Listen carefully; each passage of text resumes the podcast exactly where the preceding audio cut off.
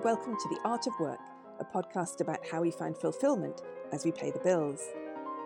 Today, I'm delighted to welcome doctor and writer Kathryn Mannix.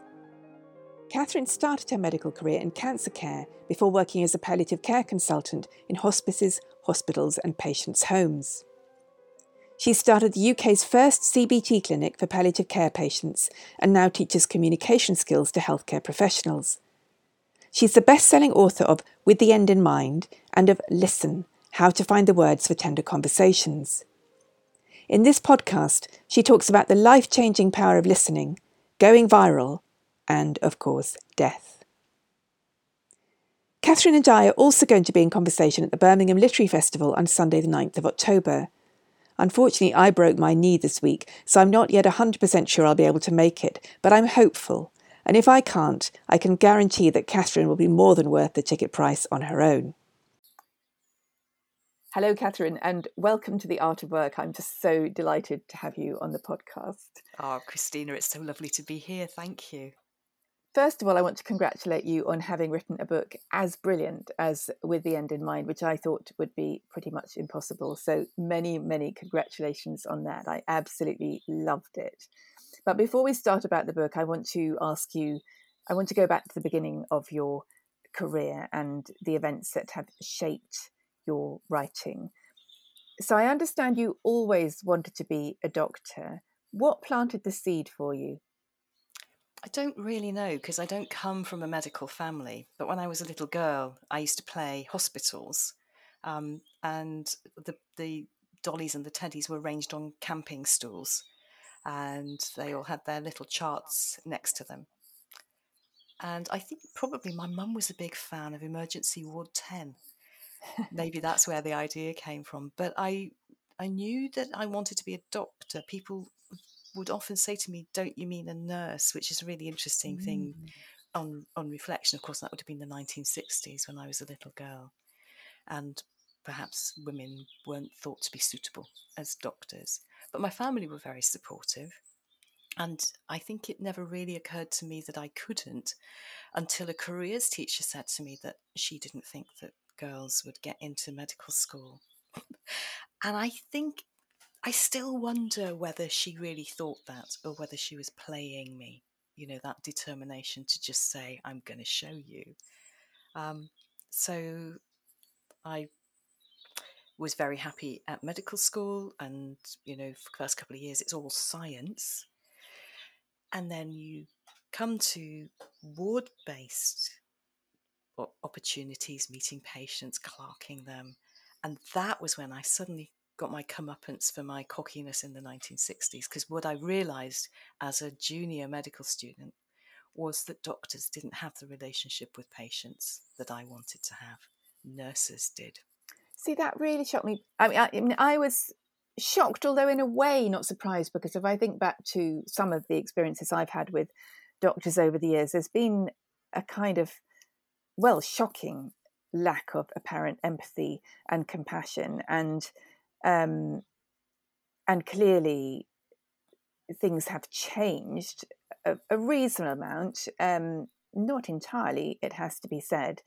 But I wondered, was that a surprise for you? Because you are clearly a deeply compassionate person. And I presume that that caring instinct was part of what brought you into medicine. Was it a surprise for you that it was so divided between the nurses and the doctors? I think it's important that I I say that I wasn't seeing a lack of compassion from doctors. What I was seeing was a lack of bedside presence. Right. They were kind of task focused and moved on. Yes. And that the nurses were getting to know individual patients. They were getting to know their families. I was on a ward where people were very seriously sick, that there were deaths all of the time because it was an adult hematology ward, and in the 1970s, early 1980s, the treatments weren't anything like as good as they are now. Um, so I was getting to know patients and, you know, feeling kind of bonded to them.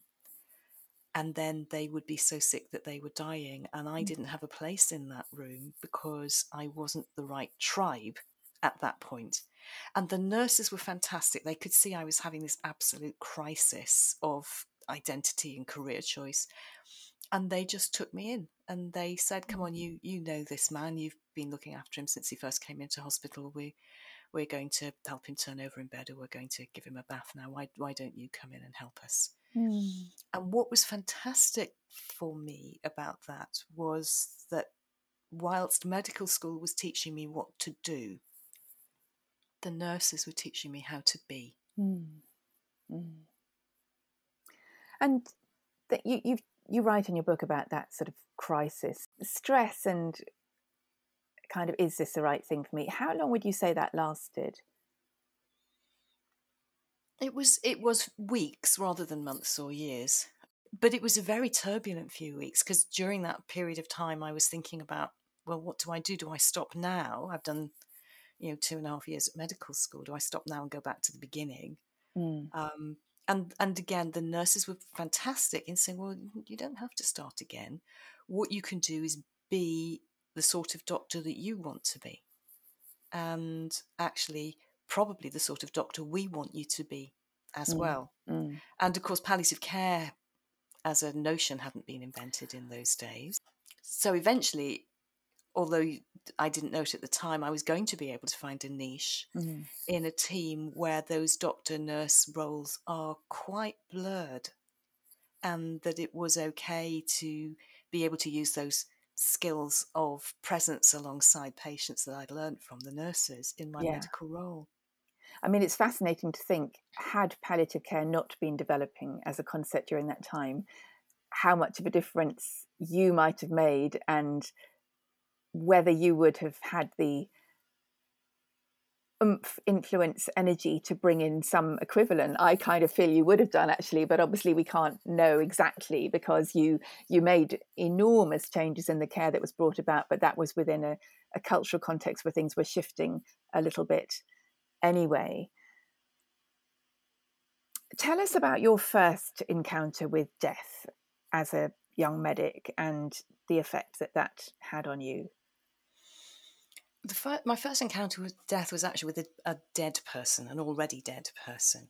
And so at medical school, um, I think a lot of people know that we learn anatomy by dissecting the preserved dead bodies of people who volunteered that gift when they die, which is absolutely fantastic.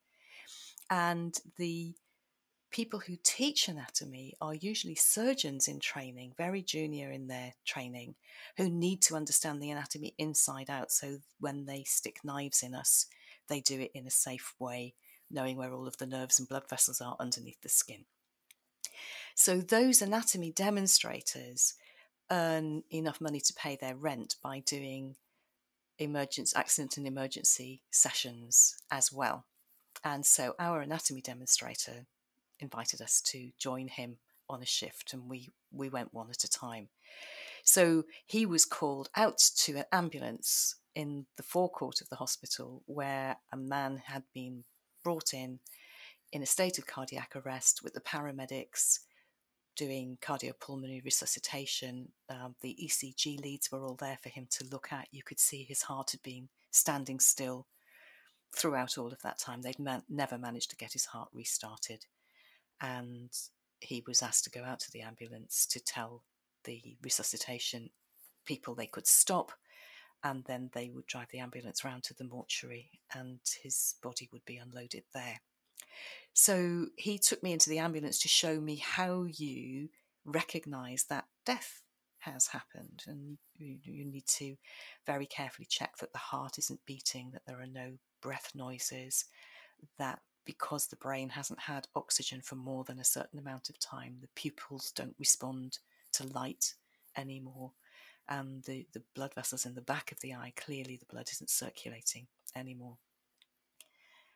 And of course, this wasn't the first dead person I'd met because I'd met the the woman whose body we were dissecting. So this, this is my second dead body, but the difference here was that this was a person in pajamas. Mm. This was a person who looked as though he was asleep. He looked slightly startled and he didn't look dead.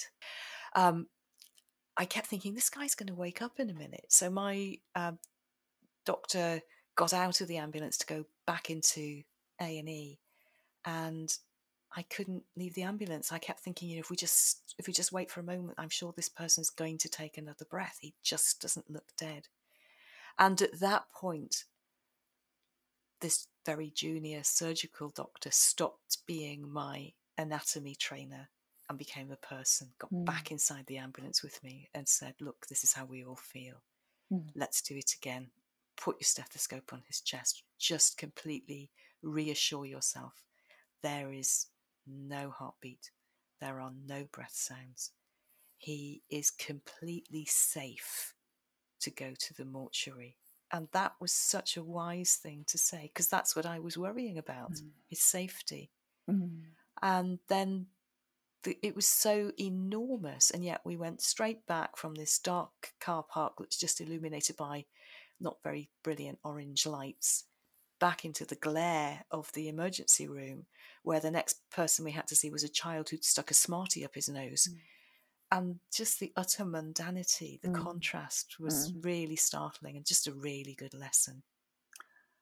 And I read that within a few weeks, I think maybe within your first month of um, qualifying as a doctor, you'd signed more death certificates than any other doctor in the hospital. Is that right?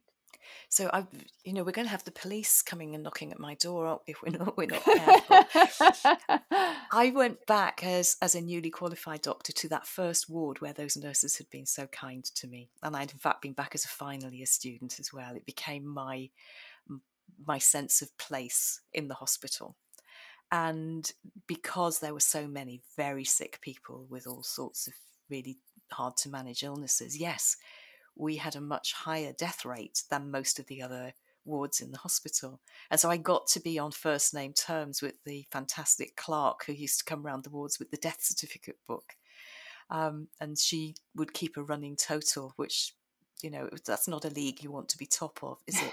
but it meant that I was learning so much. I was learning about that end part of life from the nurses helping me still to be present but also, I was learning how to talk to families who are keeping that vigil at a, a bed where somebody is dying and how to talk to families after a person has died. So it was a fantastic apprenticeship mm. for me. You were very young. I think for most of us, when we first come across a dead body, and very often it's a member of our family, of course, as a doctor, you you have a different training. But what effect do you think it had on you at that point in your life to be exposed to so much death? It's hard to go back and remember fully now, but my sense is that what I realized was that this is not something to be afraid of, but it is something to be very respectful of. So I think rather than fear, what I felt was a kind of awe. Mm. And that to be present in a room as a person dies is as momentous as to be present in a room as a person is born, which, mm. of course, as medical students, we also do. That, that change from alive to no longer alive is so profound. And of course, people bring all sorts of other belief systems into that. So people who are profoundly religious will see that as as a religious moment. But I think whether you're religious or not, it's it's a deeply spiritual moment. Mm. There's a real sense of something very important and transcendent going on in that room, and that the relationships between the people in that room and the person who's just died, but also between each of them will be forever altered by having been there at that moment. And do you think so many young people feel sort of invincible, sort of immortal? And obviously, well, I imagine many of your friends were not medics. Did there was there ever any kind of gulf between you and non-medical people because of this exposure to something that most people don't think about for years and years and years? What a great question, and I've never been asked it before. But actually, uh, my flatmates at university were either medical students or agriculture students. And of course, farmers are incredibly matter of fact about matters of life and death. So I think we were a group of friends who were not uncomfortable at the concept of mortality. Um, farming relies on the concept of mortality for, mm. for its business. So, no, if I'd had a different friendship group, perhaps it would have been different, but we were all um, just very matter of fact about it. And what role did humour, black humour, play, if any, in dealing with all of this? Oh, hugely. And medical students are warned at the very beginning of of medical school to remember to be respectful, even though humour might be necessary to get you through. Mm. And I think that's a really important part of the um, the pastoral care in medical school to find that balance for people so that they don't become stressed mm. and distressed or feel that they can't make a joke, but also to think about the impact of what you're saying and, and whether it's respecting the other people who are in the room and respecting the person if it's a dead person who you're you're talking about. So we were all immensely grateful to and respectful of the bodies that we were dissecting, for example. We weren't told anything about them. Obviously, we knew they were male or female bodies. That's all we knew. We all gave them a name so that we could talk about them with a name. Mm. And, and that generally was a respectful thing to do. But as I worked in medicine and especially in palliative care, we do have a very, very dark sense of humour. And it's all about the recognition of mortality and, and the universality of that. And sometimes we do have to be a little bit careful that, that it's almost gallows humour. Mm it's really, really important that people can use it. And the people who I've spoken to whose sense of humour is the most similar are soldiers who've seen combat. Mm, how interesting. Yeah. I do wonder, actually, given the culture, how the cultural climate changes and what is regarded as acceptable in humour changes. I wonder if that will have any impact on on that kind of um, coping mechanism in a way yeah. uh, because you know what you can say and what you can't say does change all the time. What other coping mechanisms did you have for? Because I mean, what seeing young people and young parents in particular die must have been and must continue to be.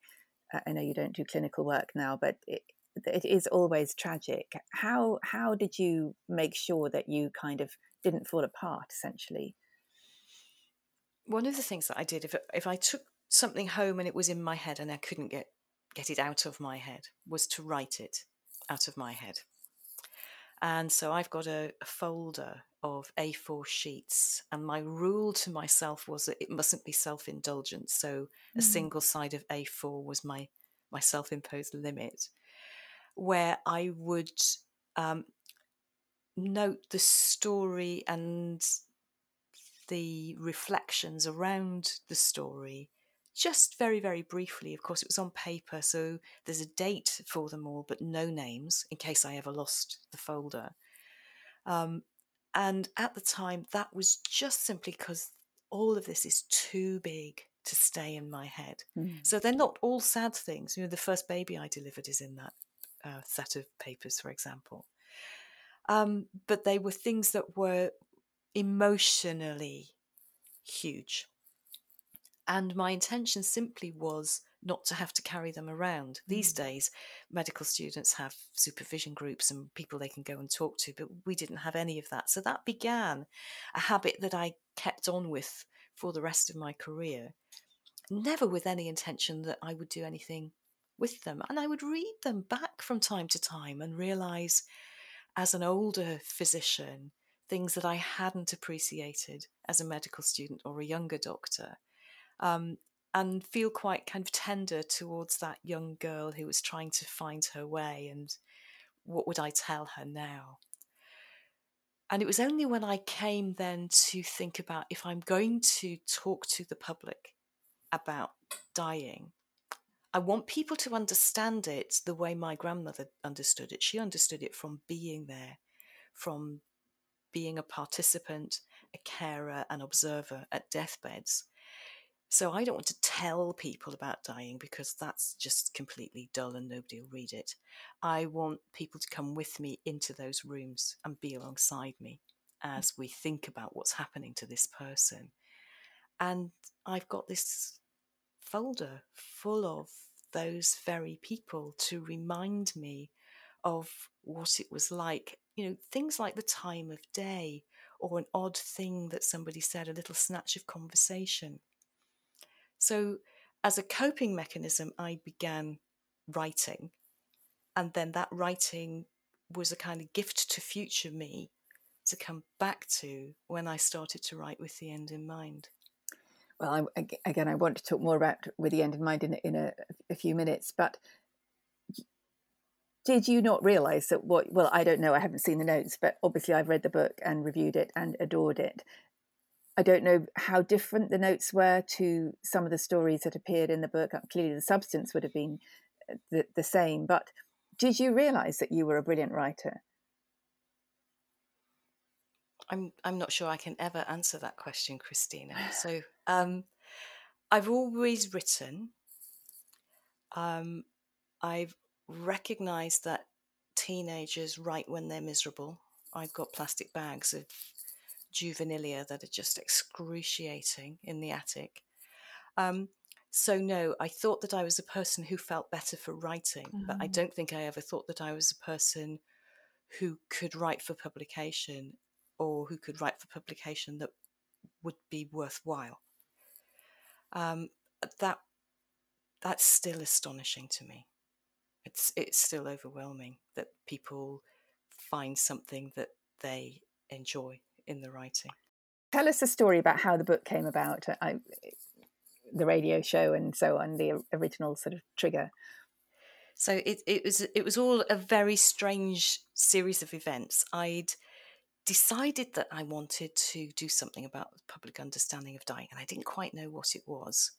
Um, but I just thought it's terrible that 30 years in palliative care later, I'm still meeting people who don't know what to expect, are just as frightened. They're frightened by all of their suppositions and the bad information that's out there. What could be done about that?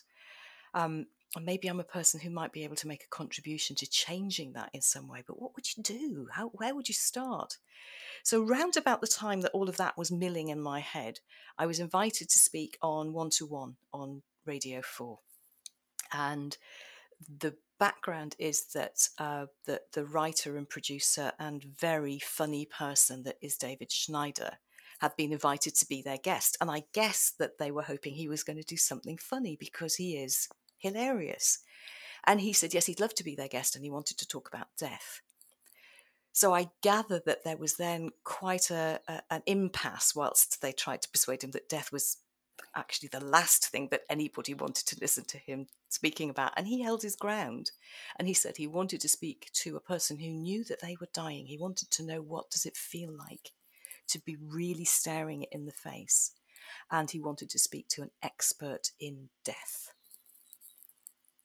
and they went into a flap because they then needed to find those two ingredients and they found the fabulous jenny diski who was oh, who yeah. was writing and, mm. and talking about her cancer at the time and one of the production team the editor phoned her sister who's a doctor to say i need an expert in death and her sister, who's a friend of mine, said, Oh, you need my friend Kath. So, on the basis of no provenance whatsoever, um, I was the the doctor expert in death for this radio program, uh, which was uh, which was recorded in Broadcasting House, and which was extraordinary because, of course, I had incredible uh, stage fright waiting to go into the studio. And then when I got into the studio, there's a table with those big microphones with the orange ends on them and this massive tech desk.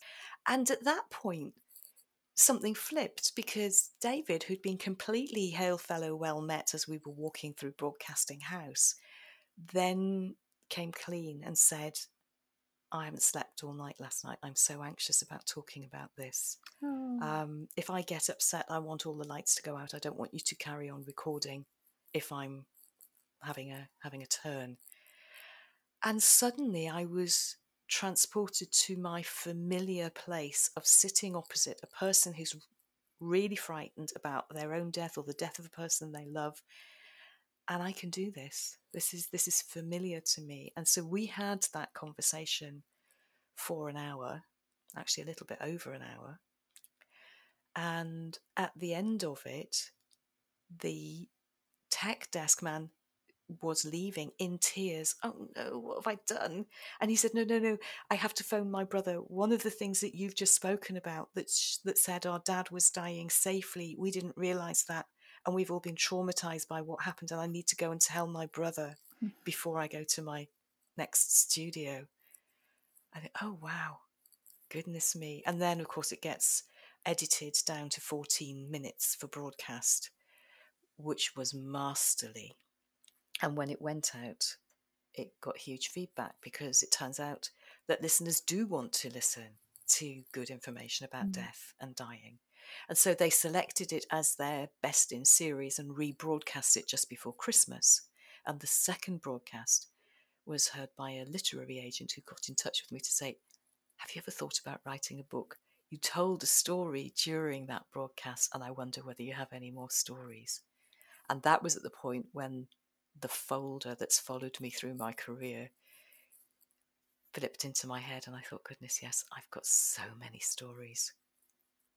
And Kathryn, I mean, it's an incredible story.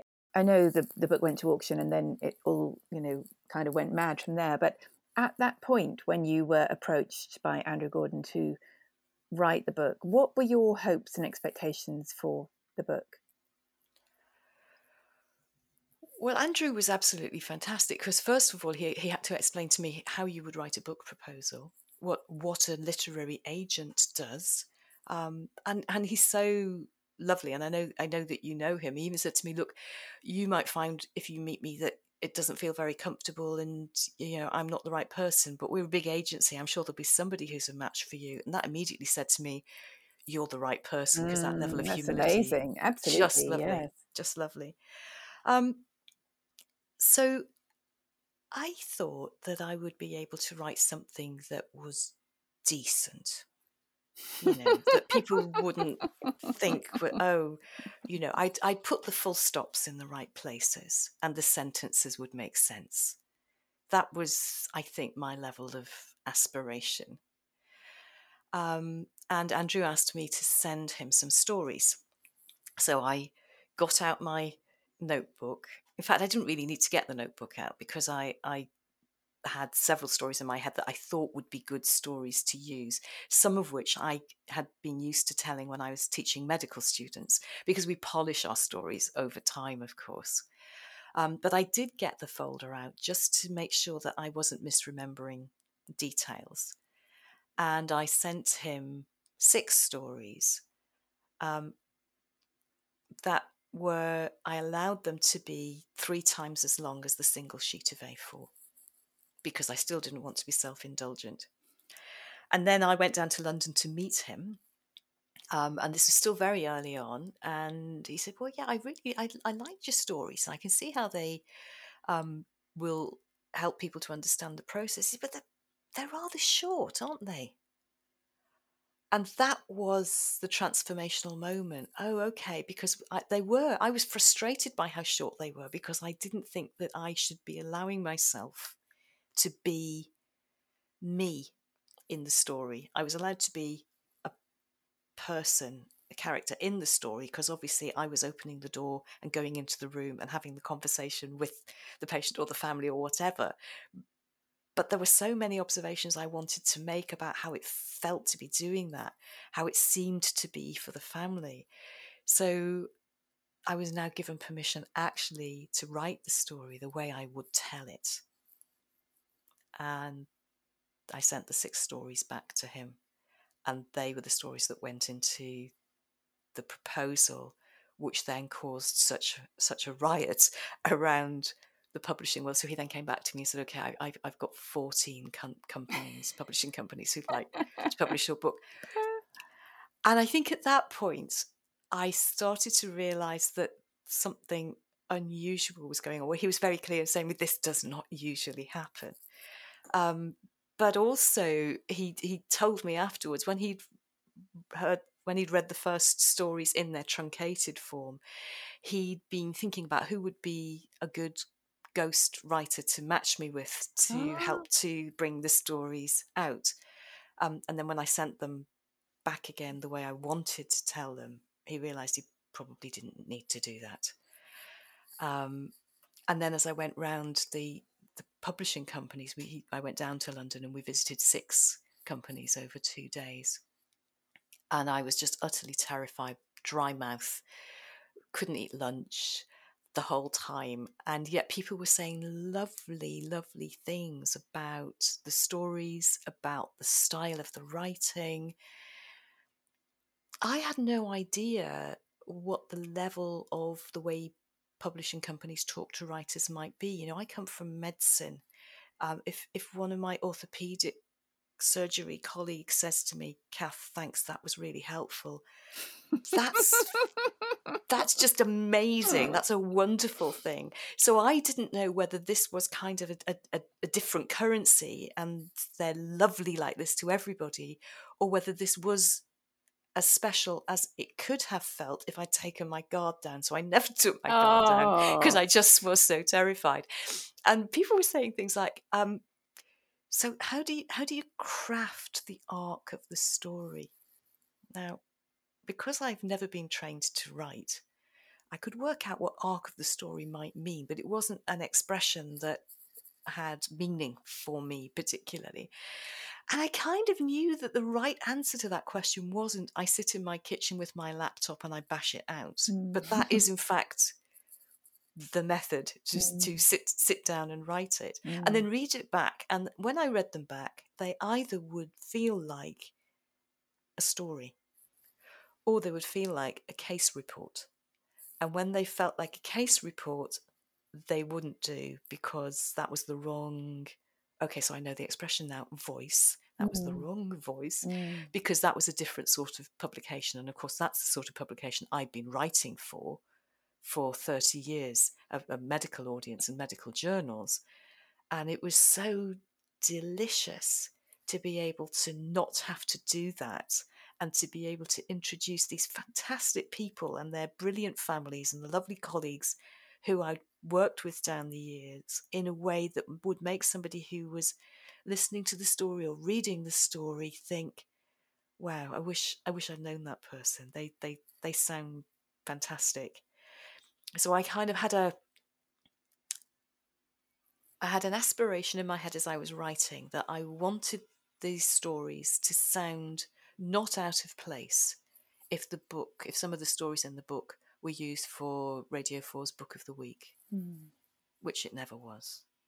And also that if it were to be dramatised, it would have the feel of Call the Midwife that you Mm. would really care about the person, the family, the domestic situation, the relationships, and the staff and the people who were doing their best to be helpful without getting in the way. So I had a kind of vision in my head or tone of voice in my head of how how it should be perceived when it Mm. was read. Um, and that was it. I just literally sat in the kitchen and sometimes they declared themselves. I remember getting up one morning because I'd woken up thinking about a particular person and her story required to be told. And I've heard other writers subsequently describing this. Uh, of, sitting as the story tells itself to you, and you've got to be able to type fast enough to keep up with the story telling itself. And it's it's a really bizarre and inexplicable experience, but several of the stories declared themselves in that way. And that was just so interesting.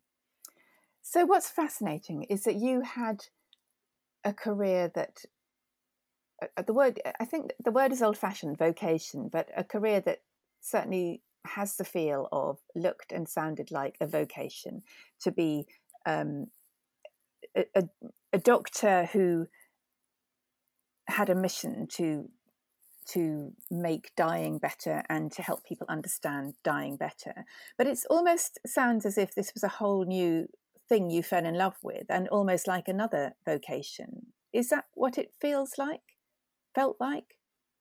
The writing. Mm. Yes, it does. That's a really lovely articulation of it. I did fall in love with it. I loved writing. Time would just disappear. And once I was able to do it for a reason instead of it being self indulgent, and I recognize now that that's been a kind of censure on me since I very first started writing. Um, once there was a purpose for it, which wasn't about me, that kind of unlocked a door to a room where I could go and sit and write and indulge the love of writing because it was going to be useful. It was going to serve a purpose that was beyond just making me feel satisfied. Very interesting, Kathryn, because I think I think we had I'm sort of sensing similar upbringing, which is about self indulgence, and uh, because I always had this thing of um, you know, I came to journalism quite late, as you know, and even then I had this feeling, and I still sort of have this feeling of I'm only allowed to write if I have a commission. If somebody has asked me to write this thing, then it's my job to do it and I must do it. But to sit down and write something for the sheer fun of it, that is extremely self indulgent. I'm not allowed to do it. and, um, and I've had, and that's something to do with my background and upbringing, to do with public service, and who knows what where these things come from. But it's it's evident from so much of what you've said, this sense of kind of decency you know it would be competent it would be you know it, that you're you're not allowed to fly in a way. It's not about flying is that you have in fact flown and you are flying but there wasn't a sense that that was the thing to be doing really. It's it's also very very strange and i think it's important to to note here christina she said eyeballing her on the screen um, that one of the reasons it's flown is because of your absolutely outstanding review in the Sunday Times in the week that it, that with the end in mind was published because that was the thing that led to a flood of people reading the well, book the bestsellers charts and I will always be indebted to you for that. That was just well, amazing. I, well I I wrote what I thought that you wrote the book but thank you for that and that was you know I'm not responsible for how people respond to the review but it was just and is such a wonderful wonderful book and now, of course, you have written another one. And as I said, I didn't see how you, you know, how you would be able to match the first one. When you were writing it, did you have a sort of sense of second album syndrome? Oh, huge. I absolutely got, I said it to lots of people. I really understand the difficult second album uh, thing now. So I was never going to write a second book. Really? Oh, no, I was never going to write a second book. I still was a doctor who wrote a book at that point. I wasn't a writer. And when you write a bestseller, of course, your publishers are very, very keen that there will be other books. And they were lovely in being encouraging. But I felt like, no, I, I have said what I came here to say. Thank you. And I'm very happy now to continue to campaign on the coattails of that book. I don't think that you know more death and dying stories are going to be a helpful contribution to the world from me other voices perhaps but not from me. And then the correspondence started. And it started very quickly about oh i don't know 4 or 5 days after the book went on the market I got a message. Somebody found my personal Facebook page because, of course, I was just um, a private citizen. I wasn't anybody who was known by anybody at that point, but I have quite an unusual name. So somebody found my private Facebook page and sent me a message request. And she said, My mum died five years ago. And as I sat with her dying. I was overwhelmed by the awfulness of what I saw and heard. And I have been in therapy for post traumatic stress disorder almost since then, for five years. And last night I read your story about the French lady, which is a very early chapter in, in the book that describes my first boss in palliative care describing the process of ordinary dying and how gentle it actually is to a patient. So she said, I read the chapter about the French lady and I realized that my mum had died completely safely and comfortably. And last night, for the first time in five years, I slept right through the night. Oh. And I sat and wept and then thought, okay, that book was worth that effort already. It doesn't really matter what happens now, it's already been worthwhile. But then what happened, of course, was that it got huge and I had to get sensible, proper professional social media places where people could find me instead. And they were flooded with messages, some like hers, people reflecting on deaths they'd seen, some from people who were getting themselves ready to die, but lots from people saying, okay, you convinced us this is something we need to talk about. But how? How do you even start that conversation? Will anything ever feel normal again if we take the lid off this box? Um, or, you know, I, I want to talk to my family because I know that I'm nearing the end of my life and they won't let me. Or I think my dad thinks I'll make all the medical decisions when he gets more frail, but I don't know what he wants and I don't know how to ask him. Um, so, lots and lots of correspondence about how to have conversations that really, really matter, but they're so overflowing with emotion that people just are, uh, aren't sure how to start it. And I thought, actually, I've got quite a lot to say about that. So I went back to my lovely editor and said, I think, I think I think I might have a second book. And and she was delighted and said, That's fantastic, but not a second death book. And I thought, oh, that's a bit awkward because actually that's who I am and that's what I do. But she was absolutely right. And so it made it a little bit more difficult because I had to think across the span of life and I had to draw upon um, my cognitive therapy practice mm. as well as my palliative care practice and just, you know, being a human being in a family and uh, a trainer and working in big hospitals and managing services and all of those different roles and she was right that to be able to talk about those conversations that make us feel daunted, we need to think about them from the very beginning of life up to and including the end of life. And so that's how Listen was born. I love the fact that you use the word tender rather than difficult or challenging in terms of the conversations because they are difficult and challenging conversations, but tender puts the whole thing into a completely different realm. When did you start um, sort of thinking the word tender in relation to all of all of this? It's something I've been using at work for for quite a while before I retired, and it actually started uh, again on a surgical ward with one of my very dear surgery colleagues.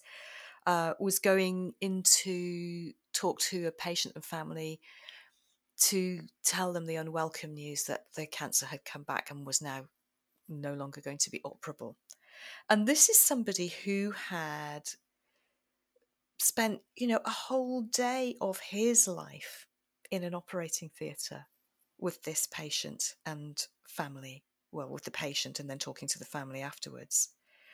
Um, and so he was really, really committed. He was he was bound up into this person's success and this person's well-being. And so for him, it was a difficult conversation because he'd done his best. He'd brought this patient several years of good, healthy living. And this was a tragedy for him as mm. well. And he'd said to me, "This is this is such a challenge. I hate these difficult conversations." And I said to him, "Yeah, they they hurt because they matter, don't they? What do you think would happen in your head about going through that door for that conversation if instead of difficult, you called it tender.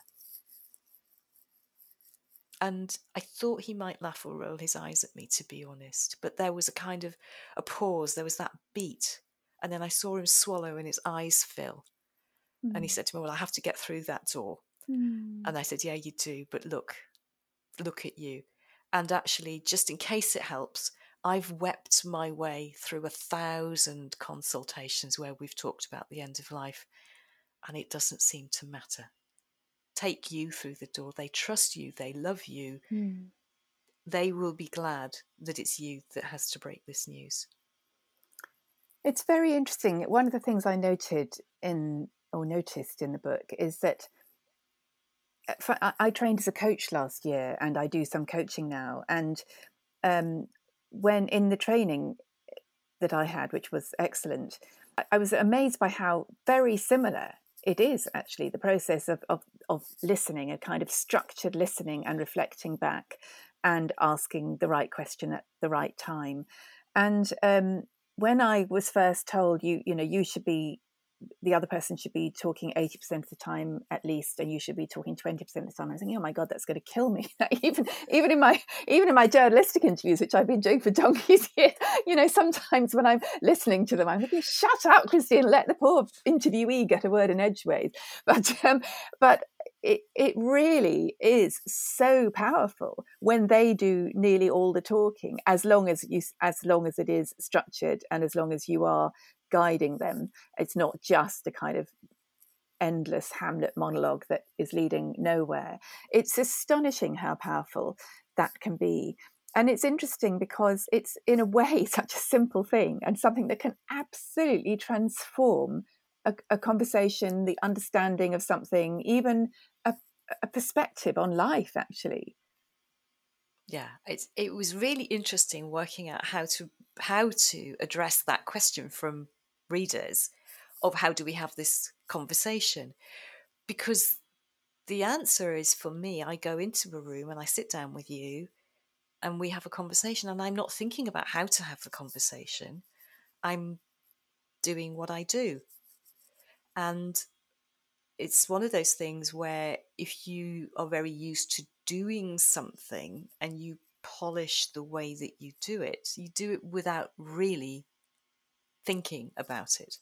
But because I trained as a cognitive therapist, I probably had that same uh, insight in my cognitive therapy training that you had during your coach training that actually, oh, all those conversations that I've been having down the years that have worked okay have worked okay because I was doing this. I didn't know this was a thing that people should do. Mm. It's just that it so happened that that is pretty much what I did do. Mm. And that's why it works. And the lovely thing in cognitive therapy is trainers and supervisors saying to you, when you get stuck, and the same will be true in a coaching conversation, I'm quite sure, when you get stuck, you very often realize you've drifted from the model.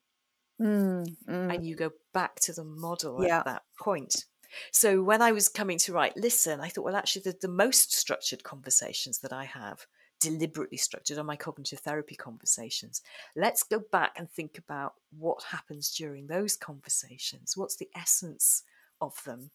And the thing about training as a cognitive therapist quite early on in my career, I trained before I was a consultant. Um, so I've been a cognitive therapist for 30 something years as well. Is that it it matched my style of communication so beautifully that it just kind of incorporated itself into everything to the point that um, when you're a, a, trainer in medicine, trainees have to give anonymized feedback about their trainers. And once uh, the training faculty gets five lots of feedback, the trainer then gets their feedback so that they can't identify a particular trainee. Oh, yes. Right. And all my trainees would say one of the, the great benefits of um, training with Kathryn is the cognitive therapy she gives you in your supervision sessions. And of course, I wasn't giving them cognitive therapy in the supervision sessions at all. But the, the communication style yeah. is is that way, and the characteristic really is that curiosity, mm. that sense not that I've come here to fix it, but I've come here to sit in it with you and be curious about it, mm. so that you can notice what is mm. fixable mm.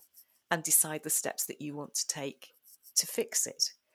And so I was trying at the very beginning to to work out what what are the steps. And to start off with, I thought I was going to write about a toolkit, and I had um, you know I could even envisage the the cover of the book being like a yellow toolkit with black bands across it and all the rest of it. And then I realized that actually it's not going to work because a toolkit you pick up one tool and you use it and then you put that one down to pick up the next tool to do the next thing and the, the DIY job is a process, it's a series of tasks. And a conversation doesn't work like that because you introduce the first skill and then you add the next one on and then you add the next one on. Yeah. And I realized actually, you know, maybe it's a little bit more like dancing. Yeah. So I started a dance metaphor in an early draft of the book. And then one of my brothers read it for me, went on a very long walk. He does thinky walks. So he did a big thinky walk about it. And then he came back to me with this most fantastic synthesis of dance as metaphor for conversation.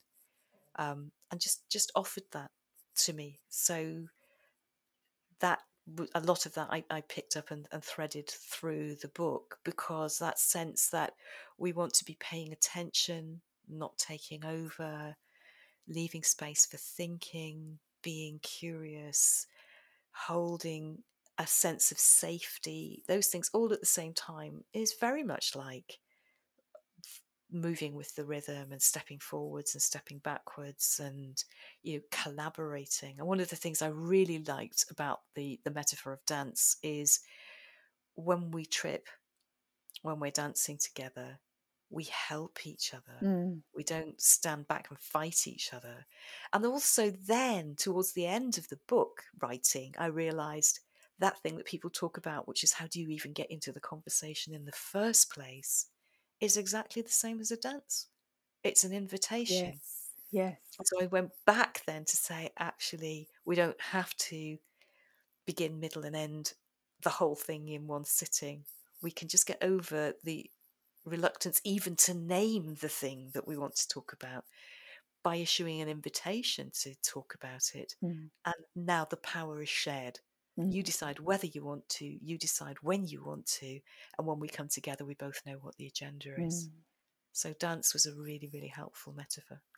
Trouble is, it's made you an expert not just in death, but in every aspect of life, pretty much. And that's quite a, uh, a heavy responsibility.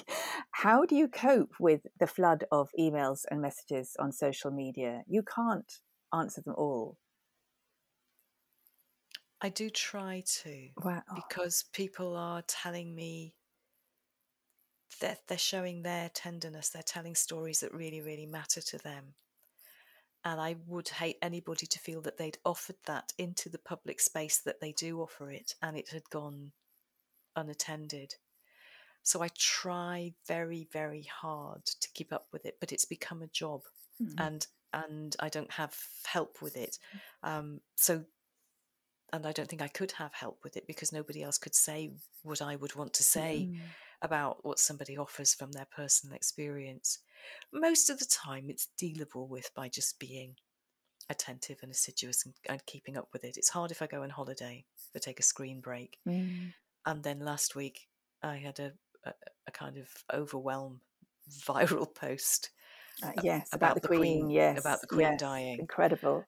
um, and the response to that was so enormous um, that I, I had to put notices on my social media saying to people, "Look, I'm really sorry. It's going to take me a while to reply to everything because it was so huge. I mean, more than two million views of, of that Twitter thread, Wow. and and then people Goodness. wanting to um, tell their stories. And the thing that's lovely, though, and this has happened from the very beginning, is by the time I find those stories, and particularly by the time I find the responses from somebody who's saying, It's all very well for you to say that, but this terrible thing happened to me, and you're wrong saying that dying can be okay because, you know, I, I was stripped bare by the awfulness of what happened to the person I loved. And those things do happen. There are unusual, difficult deaths that people are living with that traumatic memory. By the time I get to them, already the other followers on social media have got to them saying, That sounds awful. Are you okay? Do you want to Mm. private message me? Mm. Would you like a phone call? What's really wonderful is the way people look after each other. And I know there are a lot of things said about the lack of compassion in social media and the cruelty that can happen out there. But actually, what I found is that I've joined into a really compassionate space and people really look after each other.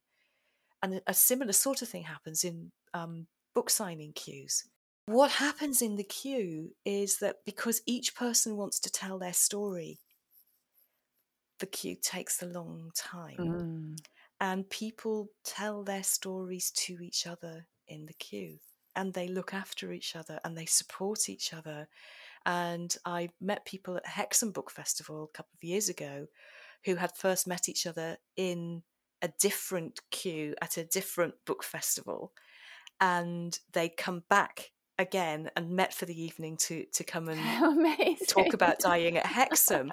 But they were two widows who had made a friendship by waiting to talk about their gorgeous husbands and how much they missed them to me and had ended up talking to each other about it. How amazing. Isn't that just lovely? What a lovely thing to happen. So I can't do it all. I do my best to keep up with it, but I know that there are people who look after each other in in that social media backwash. Well, that seems to me a good note to end on. You have given a masterclass in the art of work. Kathryn, thank you so much for being on the podcast. Thank you so much.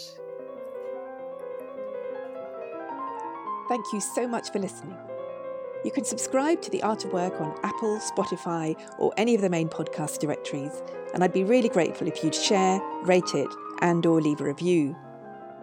Do sign up to my free Substack newsletter, also called The Art of Work. If you'd like to find out more about the podcast, my books, or explore the possibility of coaching with me, do have a look at my website, theartofwork.co, and do join me for another podcast next week.